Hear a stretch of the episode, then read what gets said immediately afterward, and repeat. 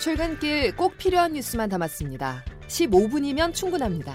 CBS 김덕기의 아침 뉴스가 전해드리는 뉴스 속속.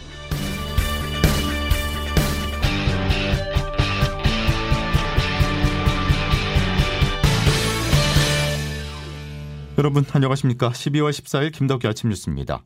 현재 감염 확산세가 지속할 경우 감당이 안 되는 비상 상황에 올 수도 있다. 코로나19 상황에 대한 정부의 진단입니다. 반전이 어렵다면 방역 대책 강화가 불가피하다고도 밝혔는데요. 다시 말해 조금 더 지켜보겠다는 뜻입니다. 하지만 의료 현장에서는 시간을 끌 게 아니라 지금 당장 일상을 멈춰야 한다고 호소합니다. 병원 현장은 지금 한마디로 아수라장이고 전쟁터입니다. 전쟁터와 같은 코로나19 의료 현장을 먼저 정석호 기자가 취재했습니다. 제대로 된 일상회복 대응 체계 구축하라. 구축하라. 코로나19 유행 악화로 각종 지표가 최악의 상태에 이르자 의료 현장에서 단계적 일상회복을 멈추고 강력한 사회적 거리두기를 시행해야 한다는 목소리가 커지고 있습니다. 정부가 지속적으로 병상을 확충하고 있지만 그 속도가 환자 발생 속도를 따라잡지 못하고 있다는 지적입니다. 최근 재택치료 중이던 60대 확진자가 병원에 옮겨졌지만 병상 배정을 1시간 넘게 기다리다가 사망한 일이 있었는데 이런 일이 속출하고 있다는 게 보건의료노조 측의 설명입니다. 정부가 의료 부담을 덜기 위해 재택 치료를 전면적으로 확대하고 있지만 행정력의 한계로 환자 관리도 제때 이루어지지 않고 있다고 지적했습니다. 이에 따라 장기전을 준비하기 위해 일상 회복을 2주 정도 멈추고 숨고르기가 필요하다는 입장입니다. 원주 세브란스 병원 노조 김현태 지부장입니다. 이제는 한계점에 온 것 같습니다. 이제는 좀 멈춰서 제대로 정비하고 어떻게 치료할 것인가 이런 것들을 재설계해야 될 때라고 저는 생각합니다. 한편 대한감염학회를 비롯한 관련 분야 세계 학회도 현재 의료 체계의 한계를 지적하며 강력한 사회적 거리두기를 시행해야 한다는 입장을 냈습니다. CBS 뉴스 정석구입니다. 정부는 영업시간 제한이나 사적 모임 규모 축소를 검토하고 있지만 거리동의 강화보다는 우선 백신 추가 접종에 집중하고 있습니다. 그런데 일부에서는 백신 무용론을 다시 제기하는데요. 2차 접종까지 마친 개그맨 유재석 씨가 돌파 감염된 사례에서 보듯 백신이 더 이상 효과가 없고 부작용만 있다는 겁니다. 이에 대해서 정부는 예방 접종자에 대한 분석 자료를 통해 효과가 분명함을 강조했습니다. 이상원 중대본 역학조사 분석 단장입니다. 확진자 중 중증 진행을 분석한 결과 3차 접종 후 확진군은 미접종 후 확진군에 비해서 사망을 포함한 중증으로 진행할 위험이 91.5% 낮게 나타났습니다. 교육부도 지난 일주일간 학생 감염자가 하루 평균 788명이었다면서 학생들의 백신 접종을 거듭 당부했습니다. 백신 접종과 함께 방패 역할을 해야 할 방역 패스가 의무화된 첫날부터 먹통이었습니다. 질병관리청은 접속자가 폭주해 서버에 과부하가 걸린 영향 때문으로 보고 있는데요. 코로나 시대에는 밖에서 밥 한 번 먹기도 쉬운 일이 아닙니다. 이기범 기자입니다. 어제 낮 12시쯤 서울 여의도의 한 식당가 백신 접종 여부를 확인할 수 있는 QR코드가 갑자기 먹통이 됐습니다. QR코드는 점점 느려지네. 안 돼. 느려지는 게 아니라. 그러네. 그리고 나는 왜 또 미접종이야? 사용자들이 한꺼번에 몰리면서 질병관리청 시스템에 과부하가 걸린 겁니다. 대기 손님이 많아지자 식당 주인은 QR코드 대신 안심콜로 안내합니다. 전화 아, 인터넷 잘안 터지는 거예요. 다시 한번 해보시겠어요? 080 329 329 QR코드가 먹통이 되면서 혼선은 있었지만 시민들의 불편은 크지 않았습니다. 그럴 때는 이제 만심콜이나 아니면 수기명부 작성이 있으니까요. 그런 거에 대해서는 크게 불편을 못 느껴봤던 것 같아요. 하지만 QR코드가 작동하지 않으면 백신 접종이나 음성 여부는 사람들이 일일이 확인할 수밖에 없습니다.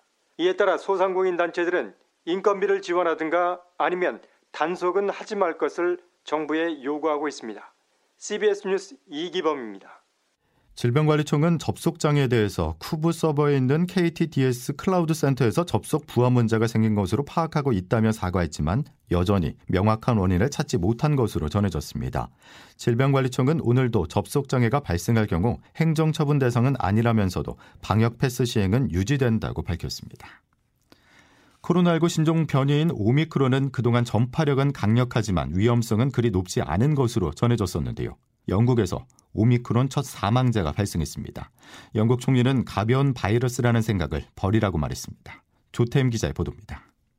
영국에서 코로나19 새로운 변이인 오미크론 감염으로 인한 첫 사망자가 나왔습니다. 지금까지 오미크론은 기존 변이보다 전파력은 강하지만 감염 증상은 경미한 것으로 알려져 있었습니다.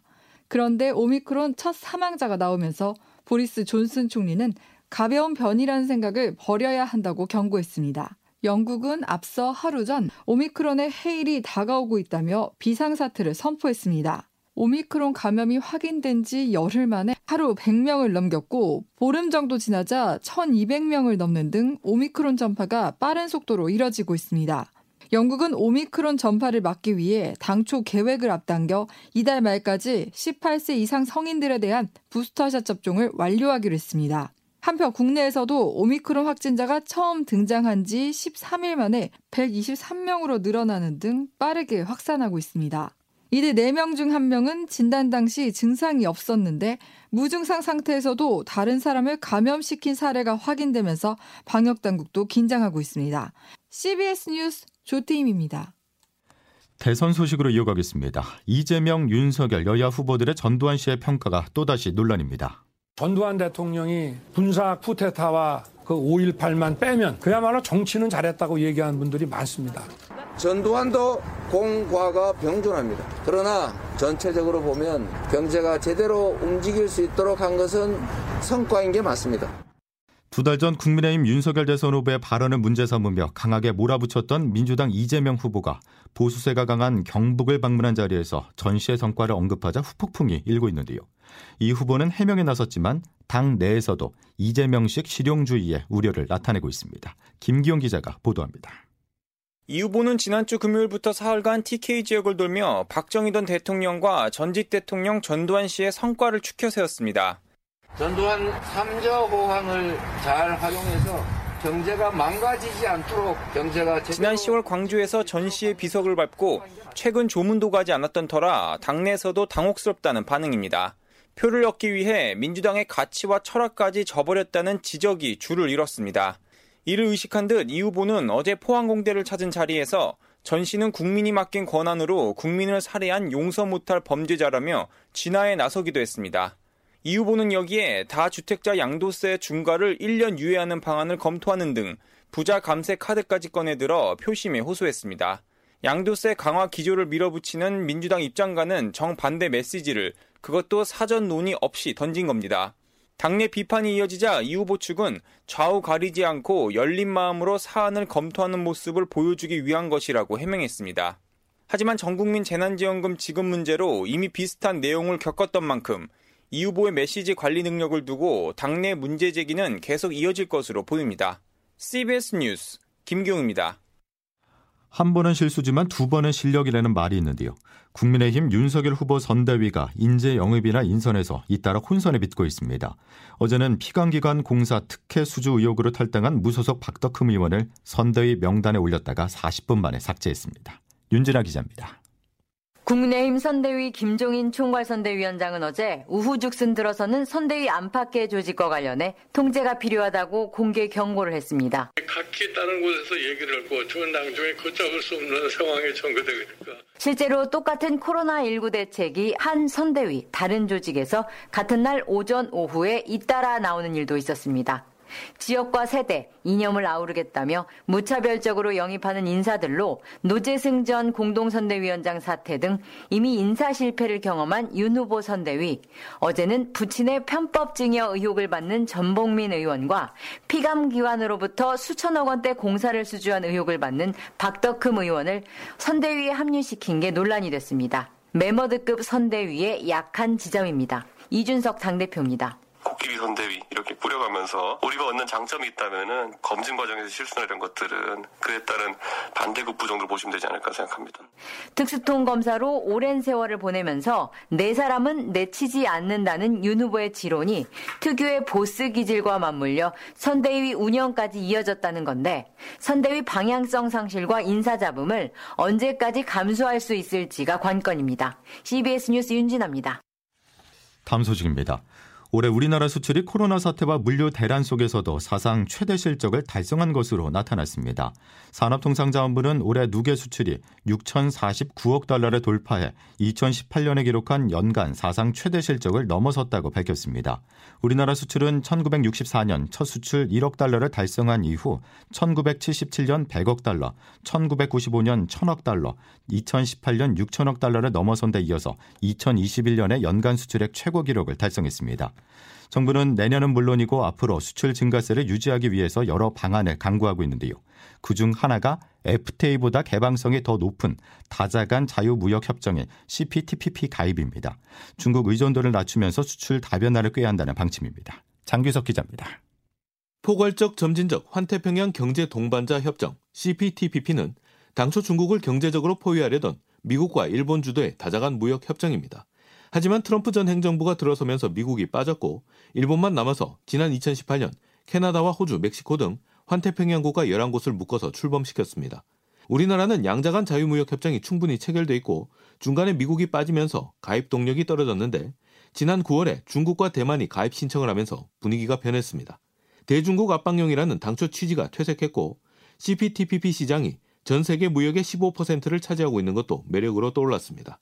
우리나라의 대중국 무역 의존도를 낮추고 수출 다변화를 꾀할 수 있다는 장점 때문입니다. 결국 우리나라도 어제 가입 추진을 공식화하고 의견 수렴에 들어갔습니다. CPTPP 가입을 본격적으로 추진하고자 관련 절차를 개시할 예정입니다. 하지만 넘어야 할 산도 많습니다. 칠레나 페루, 캐나다 등 농업 강국들이 포진한 CPTPP에 가입할 경우 농수산물 수입이 늘어나서 우리 농가를 위협할 수 있습니다. 당장 대선을 앞둔 상황에서 농민 민심이 악화되는 건 부담입니다. 밖으로는 CPTPP를 주도한 일본이 우리를 보는 시선이 곱지 않습니다. 벌써부터 일본 정치권에서는 징용 배상 문제나 후쿠시마 수산물 수입 금지 문제를 걸고 넘어지는 분위기입니다. CBS 뉴스 장규석입니다. 설을 앞두고 서민 먹거리 물가가 들썩이고 있습니다. 국민 간식으로 불리는 치킨은 교촌에 이어서 BHC가 8년 만에 가격 인상을 발표했는데요. 원자재 값이 상승하면서 빵, 달걀 등 식자재 가격이 오른 영향입니다. 이정주 기자가 보도합니다. BHC 치킨은 다음 주 월요일부터 치킨 메뉴를 비롯한 일부 제품의 소비자 가격을 1,000원에서 2,000원가량 인상한다고 밝혔습니다. 이 업체의 가격 인상은 2013년 독자 경영 후 8년 만입니다. 업체 측은 인건비와 배달료, 부자재 인상 등으로 가맹점 운영에 어려움이 지속되고 있다며 가격을 인상하게 된 배경을 설명했습니다. 앞서 지난달 업계 1위 교촌치킨도 7년 만에 주요 제품 가격을 평균 8.1% 인상한 바 있습니다. 이른바 치킨값 2만원 시대가 본격 열린 셈입니다. 동네 슈퍼에서 판매하는 빵 가격도 들썩이고 있습니다. SPC 삼립은 내년부터 22개 제품의 도매가를 평균 8.2% 올리기로 했습니다. 지난 10월 원유 가격이 오르면서 우유 가격도 5%가량 오른 데 이어 동원 F&B는 이번 달부터 참치캔 가격을 6.4% 인상했습니다. 이런 가운데 조류독감이 재차 기승을 부리면서 달걀 한 판 소매 가격이 작년보다 12% 올라 한 판에 6천원대를 넘어섰습니다. CBS 뉴스 이종주입니다. 자 이제 기상청 연결해서 자세한 날씨 알아보겠습니다. 이수경 기상 리포터. 네, 기상청입니다. 예, 추위는 어제보다 덜합니까? 네, 그렇습니다. 강추위가 한풀 꺾이면서 중부지방은 오늘 아침 어제보다 5도 이상 기온이 오른 모습인데요. 서울은 현재 0도, 부산은 영하 0.5도입니다. 한낮에는 추위가 더 누그러지면서 어제보다 기온이 오르겠는데요. 서울과 파주, 청주, 대전의 기온이 7도, 광주와 대구 9도가 예상됩니다. 금요일까지는 추위 소식이 없지만 토요일에는 일시적으로 서울이 영하 9도 안팎까지 떨어지는 등 기습 한파가 다시 찾아올 것으로 예상됩니다. 있습니다. 오늘은 흐린 가운데 오전까지 중부지방에 산발적으로 눈이 날리는 곳이 있겠는데요. 밤부터 내일 낮 사이에는 중부지방을 중심으로 또다시 5mm 안팎의 비나 약간의 눈이 지나는 곳이 있겠습니다. 특히 강원 산간 지역은 내일까지 1에서 5cm 정도의 눈이 내릴 것으로 보여서 교통안전에 유의를 하시기 바랍니다. 날씨였습니다. 화요일 김덕기 아침 뉴스는 여기까지입니다. 내일도 필요한 뉴스들로만 꽉 채워드리겠습니다. 고맙습니다.